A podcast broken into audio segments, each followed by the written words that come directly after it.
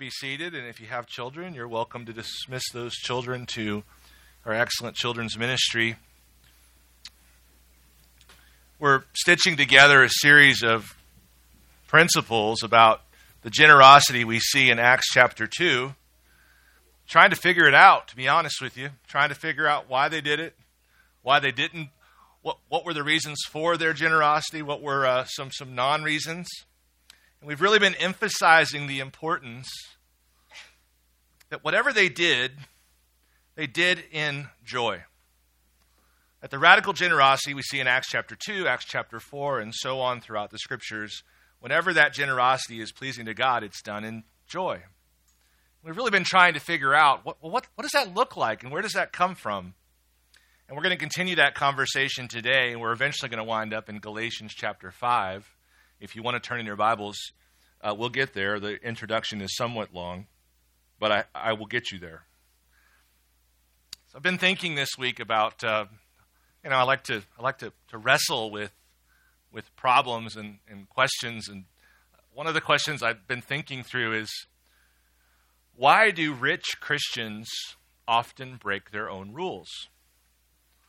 And I want to explain what I mean by that. So let's first define what I mean by rich. Now, we've been very careful not to use the government's definition of poor or, uh, or, or some other extra biblical definition of poor. We've been very careful to say that the Bible is clear that its definition of, in its definition of poor, and that is someone who's living in a subsistence level in which they do not have enough to meet the basic needs as God describes them in scriptures food, shelter, clothing, and so forth. And we've been careful because if we let someone else define the word need, well, we know that's a slippery slope, right?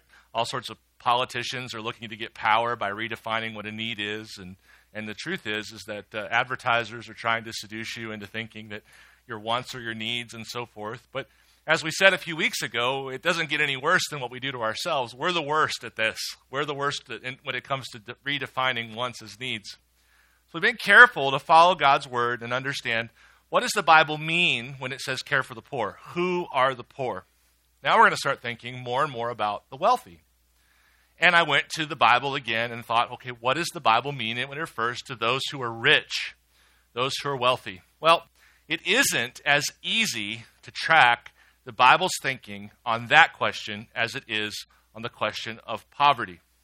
And I think you probably just wind up with some kind of thinking, if you're trying to stay true to scriptures and your definition of wealth, you probably just wind up with different tiers or gradations of the basic idea that if you have more than you need, you are on the scale of wealth. And then it's just a matter of throwing in some varies, you know. If you have a lot more than you need, you're very wealthy, you know. Like, but the whole idea seems to be that if the Bible describes poverty as those who go without the basics they need, as God defines need, then wealth is those who have more than what they need. And I think I can support that with a variety of scriptures. Now, one of the things about, about me, and I think this might be somewhat generational, but also the fact that I'm a Midwesterner and I was raised well and so forth, is I've never assumed that wealthy people got there for dishonest, from dishonest reasons. I tend to think the best of people who have acquired possessions, assuming, as I think I understand economics, assuming that most people, there are always outliers, but most people who have accrued more than what they need have done so because God has blessed them with certain dispositions and characteristics and disciplines that have allowed them to accrue that wealth. And that seems to be what the Bible teaches as well. There are, certainly are people who uh, attain money through unjust means, but the book of Proverbs also assumes that a lot of people that have excess income have that excess income because they've followed God's natural law. And they've done that well. And so when I ask, why do rich Christians break their own rules? I, I'm asking that because I think that there are some rules that people who tend to acquire significant, significant excess income follow. Uh, for one thing, the wealthy, and I'm using wealthy in a very broad category, I probably put myself at the lower end of that category, but I think I'm still in it. Um, but, but let's talk about people who we think of as wealthy. Let's just, let's just use them as a case study for one thing, when I talk about the rich breaking their own rules, one thing I mean is, is that they seem to be, generally speaking, good at turning their money into more money. Right? So that's one of the, the gifts, the dispositions that those that seem to have more financial security seem to have is this ability to turn the money they have into more money. Um, they're also generally good at seeing opportunities that others don't see. Right? They're, they're, they're able to see through kind of the common knowledge and see opportunities to increase their finances in, in ways that aren't obvious to others. They're, they're generally good at delayed gratification. This is, really comes through in the book of Proverbs. The, the people who have accrued some level of wealth tend to be good at denying themselves, and often that starts in their childhood. You can see the ways that different children relate to money and the different levels of self discipline and delayed gratification that they can endure. Uh, people who have a lot of excess income or people who have a reasonable amount of excess income tend to be good at delaying gratification, not only perhaps maybe there, maybe not in childhood, but certainly by the time they get to college or young adulthood, patterns are starting to emerge that differentiate them from the person who will not have enough money. And those patterns tend to be related to they're good at making money with their money, they're good at seeing opportunities that others don't see, they're good at delaying gratification, they'll go to school longer, they'll work harder, they'll endure more risk to start a business, and so forth. And they're also pretty good at identifying people's needs and meeting those needs while gaining something for themselves in the process, which is just like the good thing about capitalism. It's like, I see a need, I'm going to meet that need, and I'm going to be blessed by meeting that need. So, those are the, sort of some of the rules that, that people that have significant excess income tend to operate on. But when it comes to the eternal economy, there's suddenly this huge disconnect when you look at the way most people with significant excess income relate to eternity. So think about this way. All right. The Bible tells the wealthy specifically, pointedly, you can turn your earthly treasure into a greater treasure, into a longer lasting treasure. The Bible says explicitly to the wealthy, there is a 100% death tax you, know, you can't take any of it with you. And then the parable of the rich man building the barns is sort of this way of saying, and don't assume your death is that far, is a long way away. You know, uh, uh, so so the Bible is implicit. It's, it's, it's appealing to those with excess income, saying you could right now understand that you can't take this with you, and in fact, if you invest it in the kingdom, you're going to get a much greater return on the other side of eternity. Now, of course, this thinking isn't obvious to most people, but like I said, people that have excess income, they usually don't get that because they're bad people. They usually get that because they're good at seeing opportunities that others don't see. And of course, like if you decided to be radically generous in the way that Acts 2 describes and give away a big chunk of what you count now as your security for the future and so forth, if you decided to do that, you would have to delay a lot of gratification in this life uh, and, and hope that, that in the future, in the, in the kingdom, you'll be rewarded. But again, people with a lot of excess income tend to be good at delayed gratification. And of course, like the whole idea of, well, what does it mean to, to be radically generous and what does it mean to invest your money in eternity? Well, it really means this. There are people in the world, 8 billion of them, and a bunch of them are called by Jesus to become followers of Christ when they hear the gospel. So investing in meeting a need is simply, well, I'm just going to put my money toward the proclamation of the gospel in one way or another. And by meeting their needs, I'm storing up treasures for myself in eternity. And so what's strange is, is that it's almost like you could hear Jesus sitting down with wealthy Christians, however you want to define that. And I would encourage you not to define it as someone else and not you, because I think we all have excess income. But you can almost imagine Jesus sitting down with you and having one of those kind older brother, ye of little faith talks, where he's like, Listen, I gave you the ability to turn some money into more money. Like, that's from me, that skill. I gave you the ability to see opportunities that others don't see.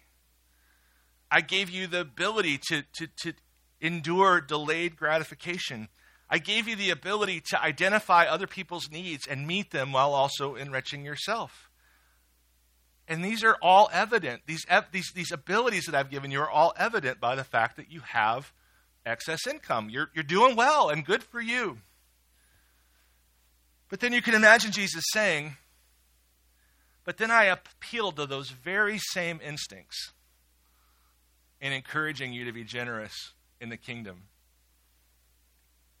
in encouraging you to invest in eternity. I appeal to those very same instincts in encouraging you to delay gratification in this world for an eternal reward. I appeal to the very same instincts that you use to start your business to make some of the money you've made by seeing others' needs as an opportunity for your investment.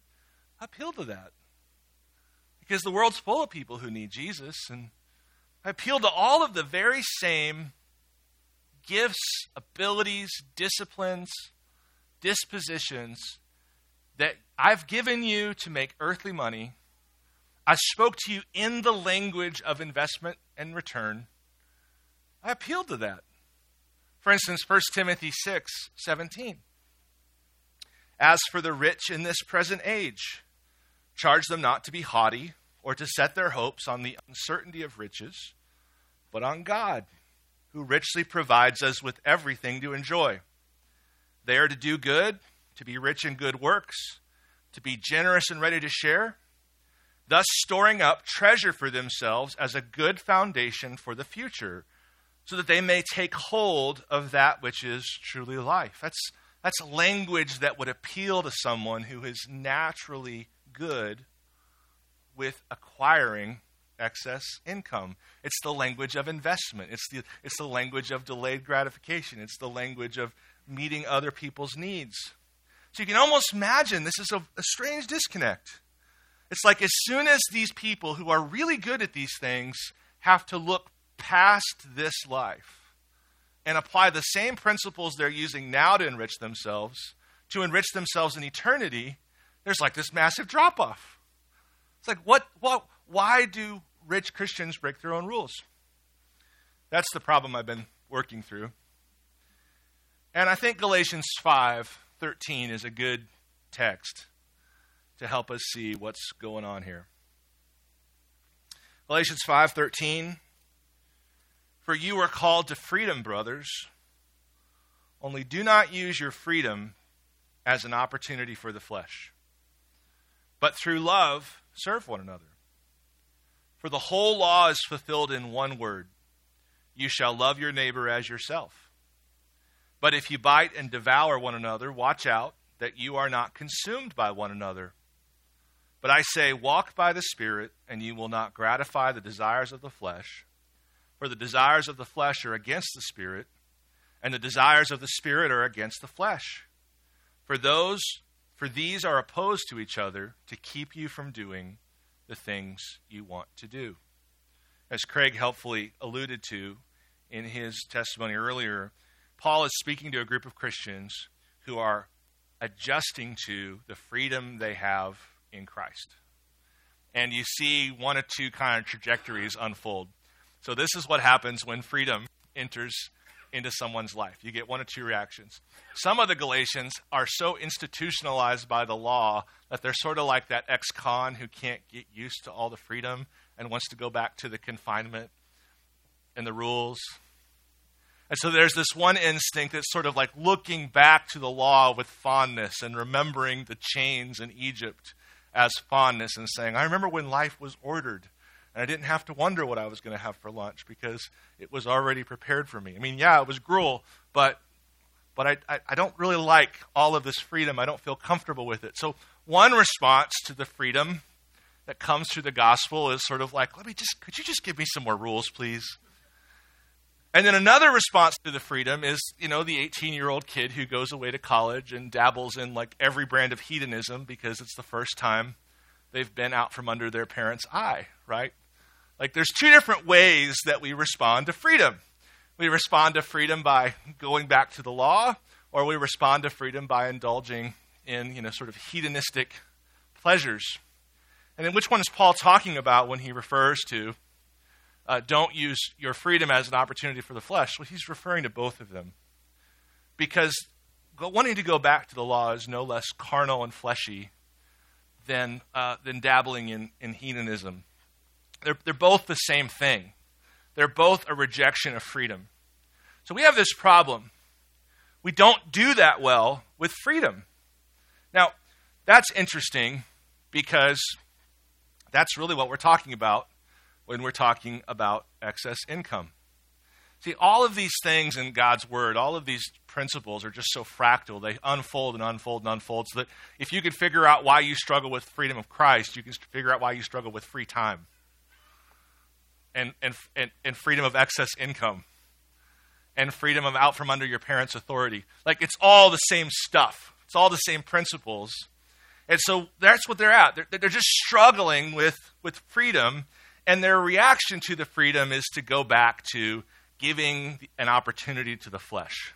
So I'm going to talk about free money, but you could also apply this to free time which is a significant struggle if you've not had it before and suddenly a, a, lot of it's dumped on you. You tend not to do good things with it. Let's, we could talk about freedom of speech. You know where the freedom of the spe- where your uh, test of freedom of speech comes in most most seriously.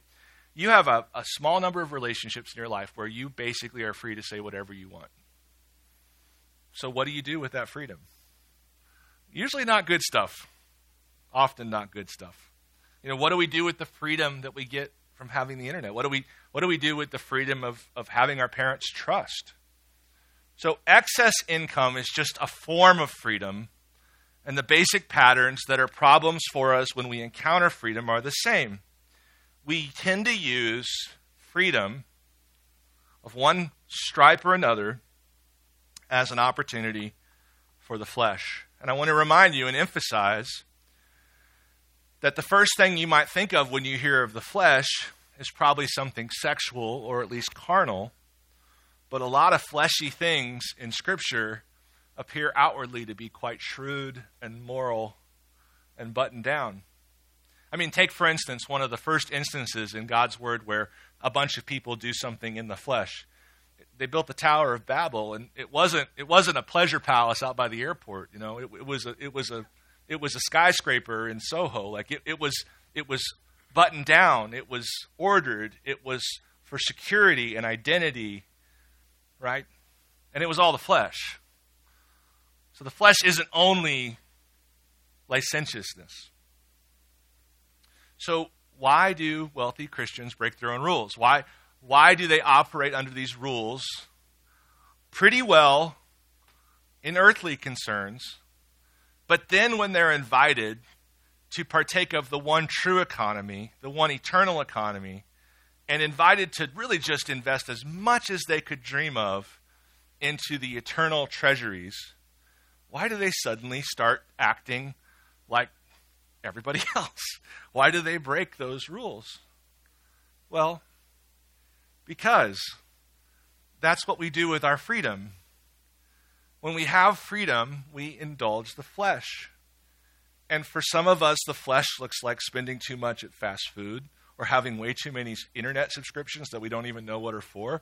And some of us, indulging the flesh looks like saving more than what God would want you to.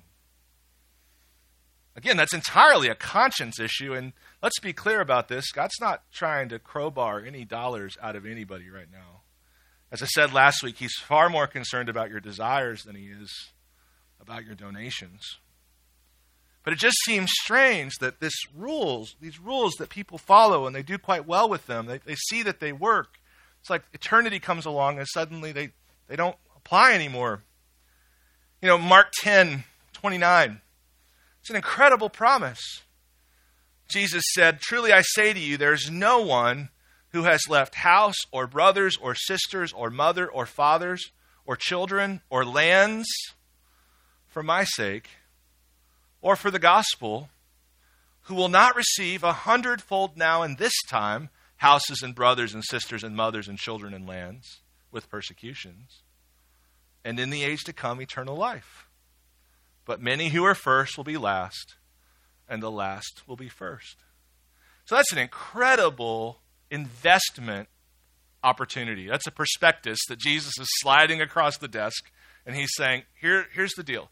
If you leave houses and lands for my sake, or for the sake of the gospel, I can promise you, what was it, hundredfold? A hundredfold return on your investment, both in this life and in the life to come.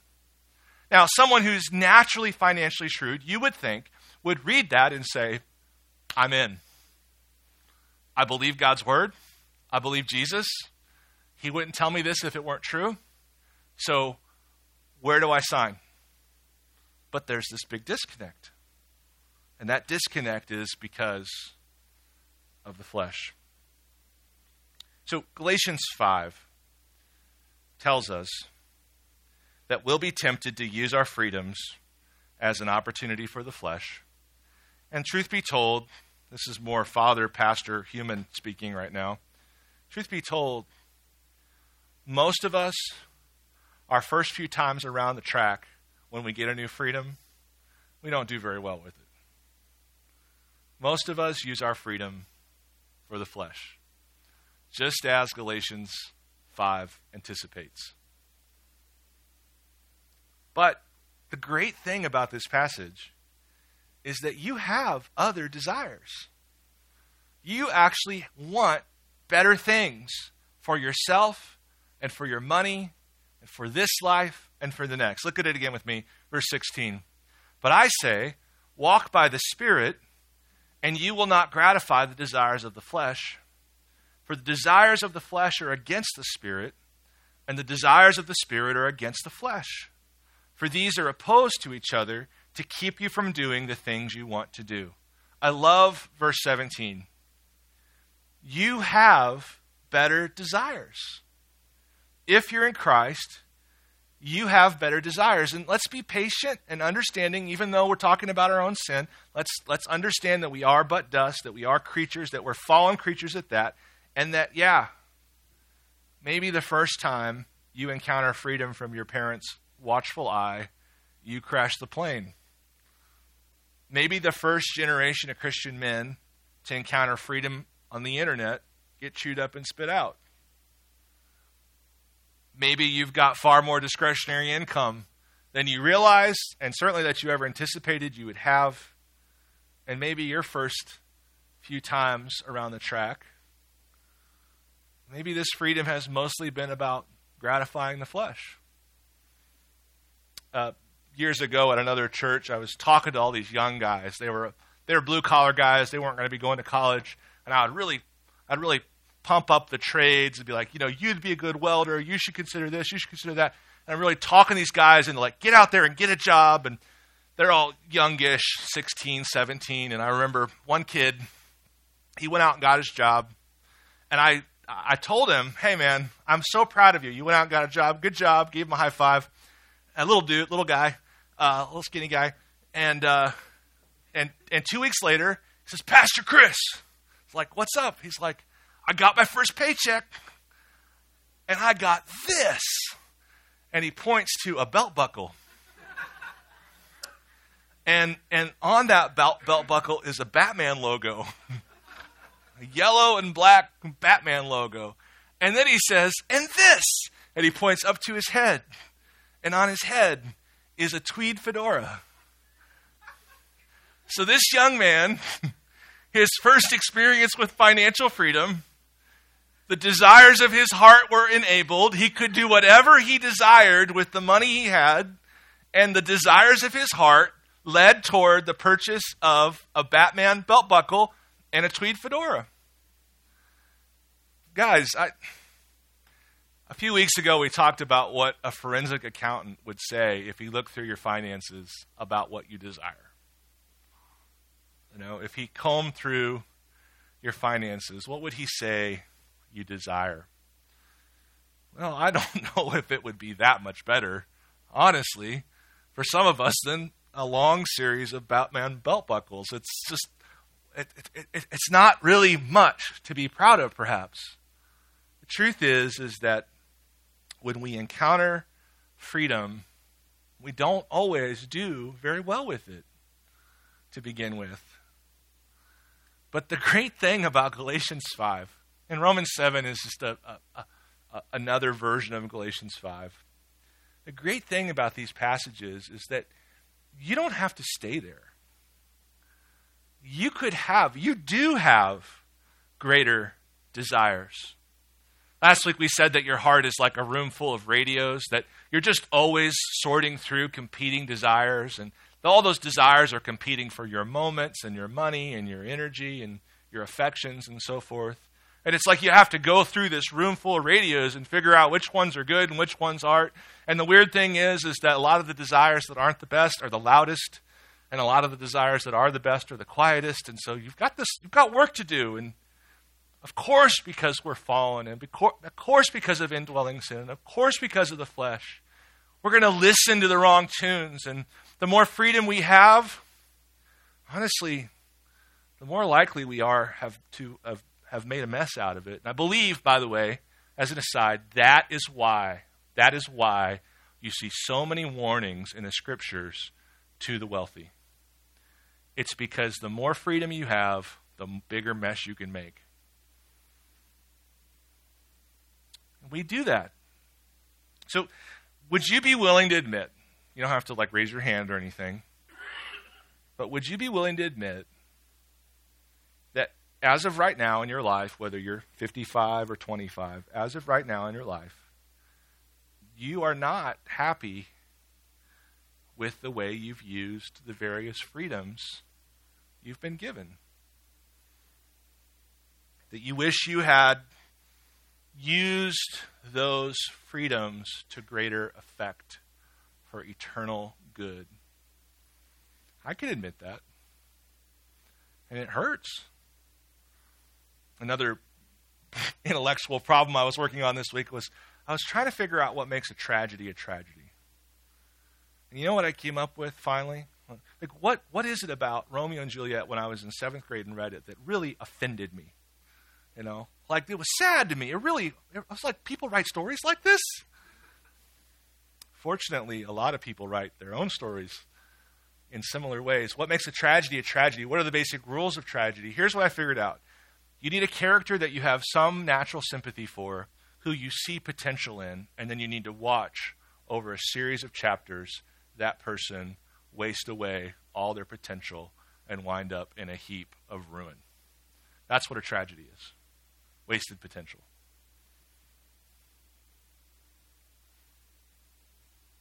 Maybe God's helping you to see right now the enormous amount of freedom in a variety of areas of your life you've had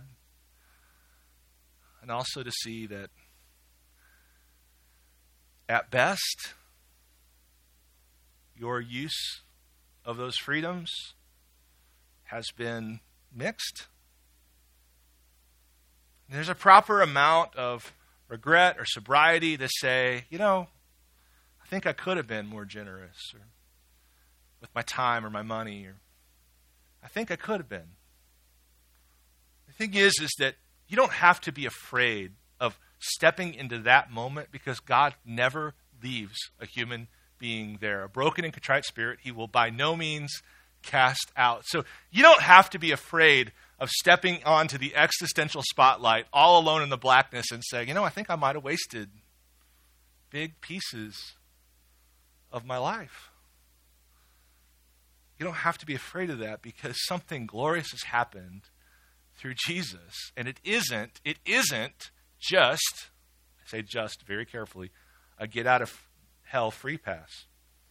Something wonderful has happened, and it's reflected in this passage. And that is, God is actually optimistic for you.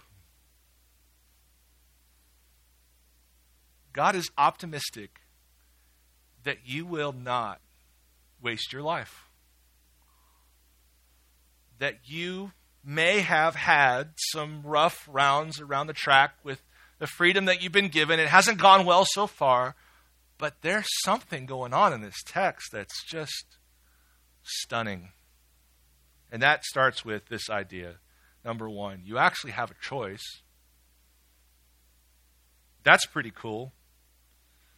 The text says that you have desires that are of the flesh and you have desires that are of the spirit. And that makes you different than anyone else who isn't in Christ. Because those who are in Christ are dead in their sins and trespasses, and they have one option flesh, flesh, flesh. But you have, if you're in Christ, a choice. Number two, this is where it gets really good. You have the desires of Christ embedded in your heart. Look at, look at the passage again, verse 16. So he's talking about you. He says, he ends in verse 17, you do not do the things you want to do. We'll talk about that in a moment. But he's talking about you. And he says that you have desires of the flesh and desires of the spirit. For the desires of the flesh are against the spirit, and the desires of the spirit are against the flesh. For these are opposed to each other to keep you from doing the things you want to do. Friends, one of the greatest blessings of new life in Christ is that the Holy Spirit has imported the desires of Jesus, the reasons he did what he did, his motivations, his affections, his loves into your heart. That's what it means when it says the desires of the Spirit. The desires of the Spirit, if you want to know what that is, that's the desires of Jesus. That's the motivations and affections of Jesus. There's a moment where Paul actually says to, to some of his people, I have the affections of Christ for you. And friends, if you're in Christ, embedded in your heart, given to you as a gift, is the full treasury of all of Jesus' emotions, motivations, desires, appetites. it's incredible. Jesus was a desire rich person, is a desire rich person. He wasn't a deterministic slave, he had true freedom. He literally could do whatever he wanted. He chose to live a life of relative poverty. I think that's because he was playing by the rules of wealth. Um, but literally had all the money, right? And anything was just a thought away. So Jesus wasn't a deterministic entity that was, that was moving through life on a, on a rail. He had more choice than we have, more freedom than we have. And yet he did not use this freedom as an opportunity for the flesh. But that wasn't because he didn't have desires. Jesus wasn't a stoic. He wasn't indifferent to his desires. He isn't teaching you that the way to happiness is to ignore what you desire. He didn't accomplish all he accomplished because he ignored his desires. He simply was filled with the best desires. And the outcome of his life is a, is, is a byproduct or a manifestation of all the desires that he was filled with, all the best ones, all the uncorrupted ones. Jesus wasn't free from competing desires. Obviously, there's the example in Gethsemane. You know, at first reading, you get kind of a stoic vibe from that passage. Jesus says, you know, nevertheless, not my will. He prays three times, if there's any way for the cup to pass, let it, let it pass. He says, nevertheless, not my will, but thy will be done. what's happening there isn't that Jesus is saying, I don't, I don't, I don't, I don't want my desires to be relevant. He's saying, no, what I really desire over the desire not to die on a cross, over the desire not to be separated uh, from you, is the desire for you to work freely through me. So Gethsemane is just a wrestling, a sorting out, a discerning of desires. Jesus is in his room full of radios, and he's turning up the tune he's choosing to dance to, and the dance he's choosing to, the song he's choosing to dance to is the will of the Father for him to be crushed. So, what's happening in these moments when we see Jesus making choices is the same thing that must happen with us. He just wins every time because he has all the good desires. You know, the Arby's, we have the meats. Like, Jesus has the desires. Like, he has, he has the desires. All the ones you want. You know, in Hebrews 12, there's this, there's this clear sorting out of desires.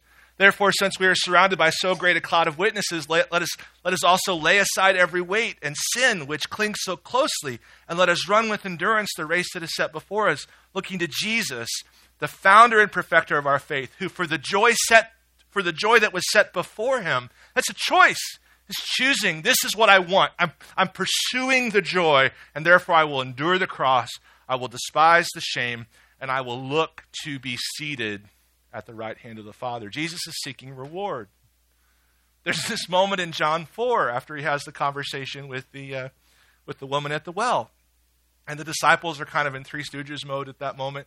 And uh, they find him after he's done all of this, and they feel bad because he hasn't eaten all day.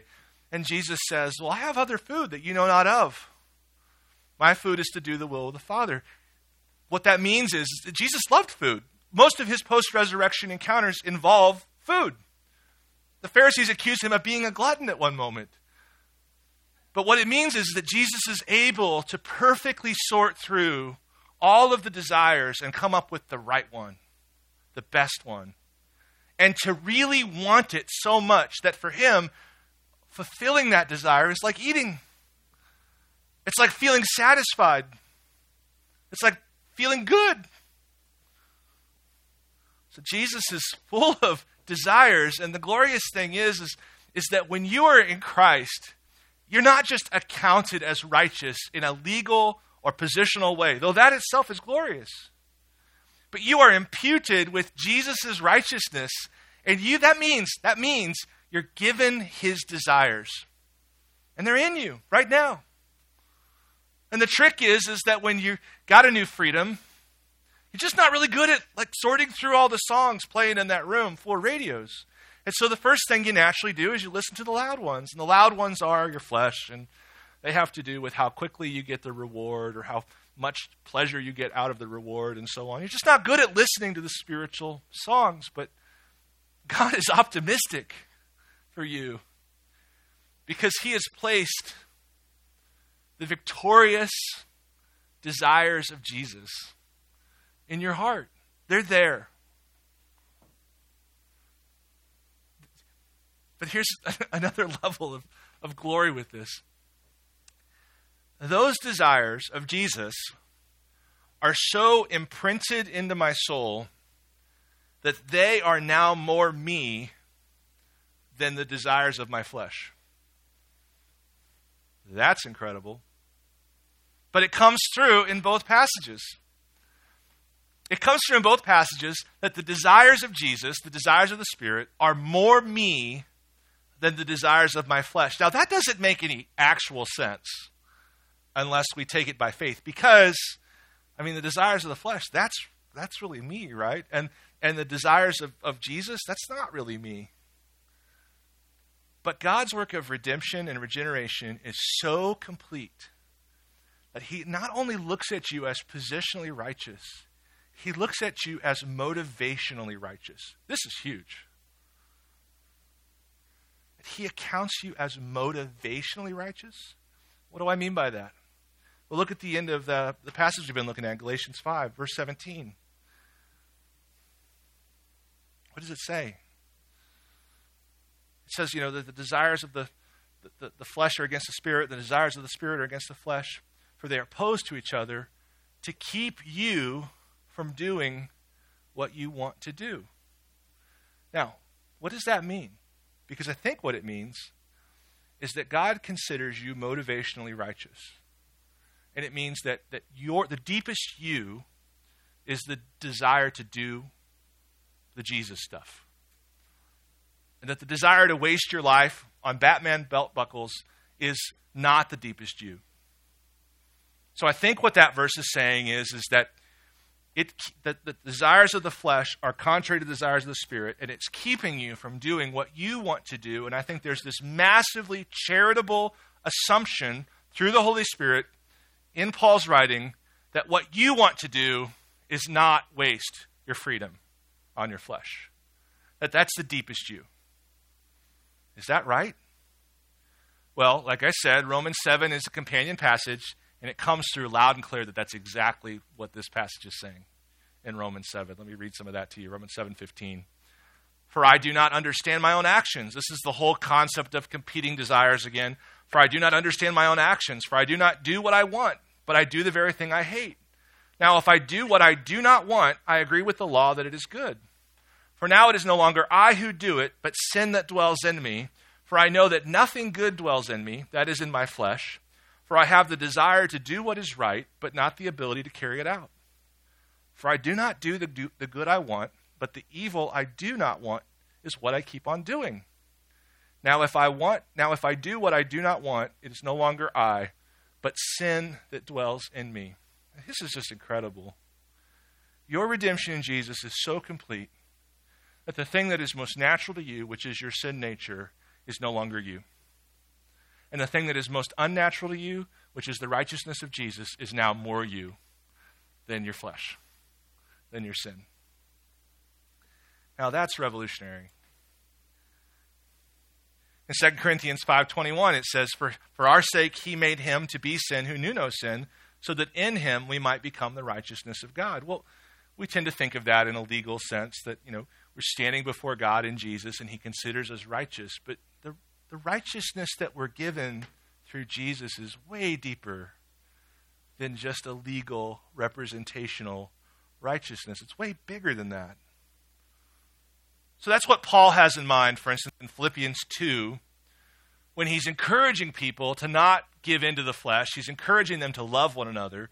And how does he do that? How does he tell them, like, listen, I want you to love people well. I want you to not consider yourself better than others. I want you to look out for other people's interests and not only your own. He says this, he introduces it this way Have this mind among yourselves that is yours in Christ Jesus the desire to love, the desire to be heroic with your finances, the desire to be generous in a way that defies human reason and embraces kingdom promises. That's the desire that Jesus had, and it's yours now if you're His.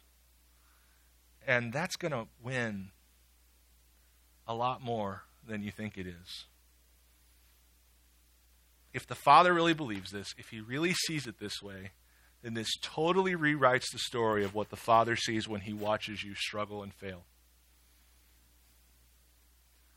What he sees is someone who has the very desires of Christ, who is also burdened with the desires of the flesh, who, because of that struggle, is kept from doing what they want to do.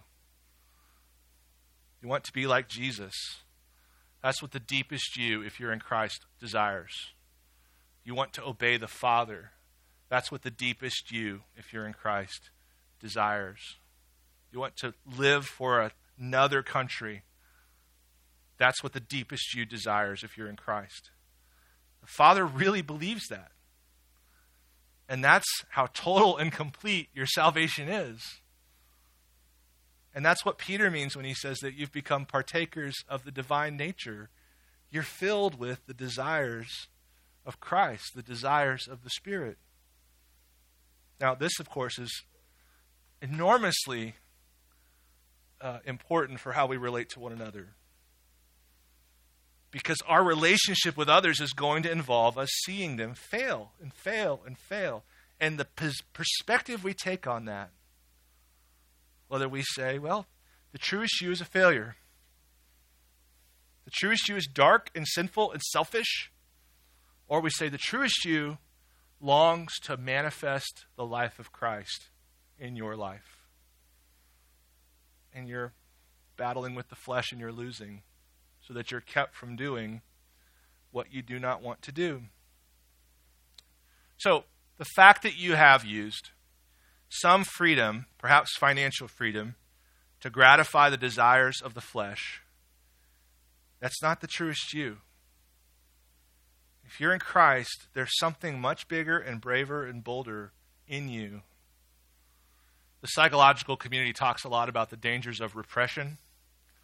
And repression is the idea of denying your deepest desires. It's like, well, if you're not in Christ, I think that's just a good idea. But the thing they don't understand is that for the Christian, the Christian's another kind of human entirely. And for the Christian, walking in the flesh is repressing who they really are. Because who they really are is in the Spirit. So, crucifying the desires of the flesh and embracing the desires of the Spirit is, for the Christian, the definition of self actualization. It's really you coming into who you are. And that means, by the way, that the times you do use the freedom that you've been given for the flesh, you're doing what Peter refers to as engaging in sinful desires which wage war against your soul. You're actually self harming. All of that stuff you do, much of it is, is, is aimed at security and comfort and convenience. All the waste that we put our, our excess income in that's aimed for security, it's actually destabilizing your identity. It's destabilizing you. It's repressing you. It's making you less you. Because who you really are, and thank God God sees it this way, is you're a person full of the desires of Jesus who will express those desires in unique ways according to your unique person and circumstance. And that's beautiful. So let's wrap this up. Galatians 5 13 through 17, obviously incredibly profound theologically, but it's all quite practical as well. Question becomes okay, so don't use my freedom for the flesh. Get it? Let the desires of Jesus rise to the surface. Let them be the loudest songs in my heart. Get it? How do you do that? What does that look like? Well, it's actually spelled out in the passage. Uh, verse 13 For you are called to freedom, brothers, only do not use your freedom as an opportunity for the flesh, but through love serve one another.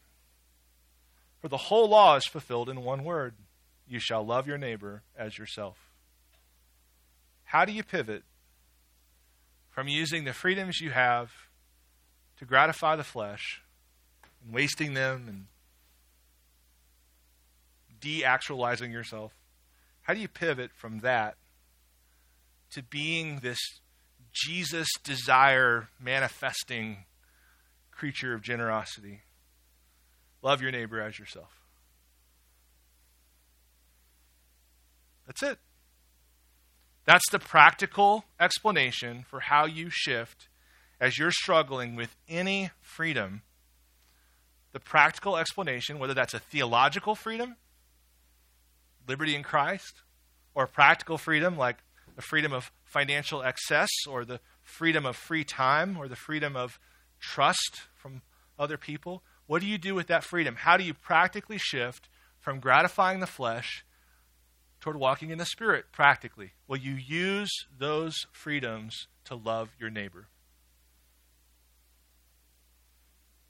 Now, if you see your neighbor as an opportunity for you to be who you really most deeply are, and that is a carrier of the very desires, motivations, and loves of Jesus, and that dramatically reframes a lot of things we think about our neighbors. Here's the deal if you're not careful, it becomes fairly quickly that you will think of, think of your neighbor at, as more of an obligation than an opportunity. At the best, at the best, that's considering you even think about your neighbors, which some of us would do well just to start there. But at best, you will think of your neighbor as an obligation when this verse, this section of Scripture is telling you, though, your neighbor's an opportunity. Your neighbor's an opportunity for you not to waste your freedom in the flesh. Your neighbor's an opportunity for you to learn to walk in the Spirit and to let the desires of Jesus play loudly in your life. If you believe that, then you're going to avoid one of the errors that uh, the lawyer in Luke 10 commits when Jesus quotes this uh, again. He says, You shall love your neighbor as yourself. And the lawyer, seeking to justify himself, says, Well, who is my neighbor? And the question that he's asking there is really, he's trying to shrink his obligation. Like, let me limit who my neighbor is, so therefore I'm less obliged to love fewer people. I'm, I'm obliged to love fewer people. And Jesus, of course, expands the definition quite knowing, knowing what this guy was doing. He expands the definition to include, you know, a grody Samaritan, you know, like the icky guy, you know. It's like, well, that guy's your neighbor. He did the exact opposite of what the guy was going for. But here's the deal if your neighbor is your obligation, you're going to shrink the number of people you count your neighbor. If your neighbor is an opportunity, you're going to expand it. And the whole thrust of the gospel is, is that Jesus is saying that the whole world is our neighbor.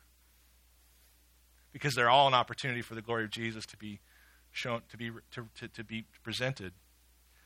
If, if your neighbor is an obligation, limit the number of neighbors you think of as your neighbors. If your neighbor is an opportunity, Pakistan, neighbor.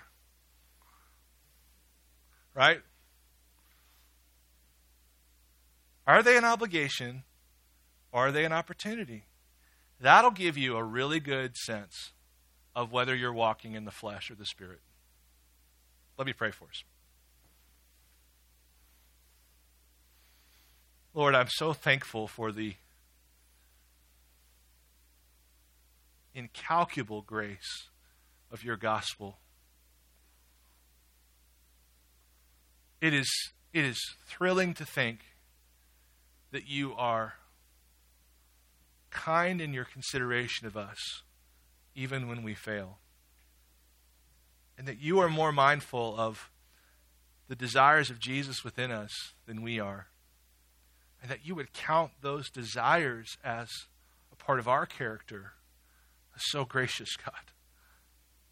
So gracious, so much more than we deserve.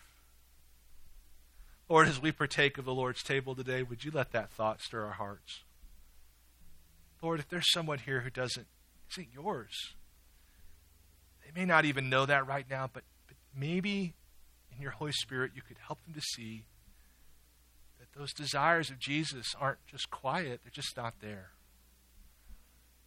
That you would help them, God, just in a real simple, non sophisticated, urgent, broken plea, just say, I want, I think my life would be so much better if I had the desires of Jesus inside my heart. I think I would be who I was supposed to be if I had that. And that you would give them the faith to call upon the one who gave himself for us. Bless our time of communion in Jesus' name.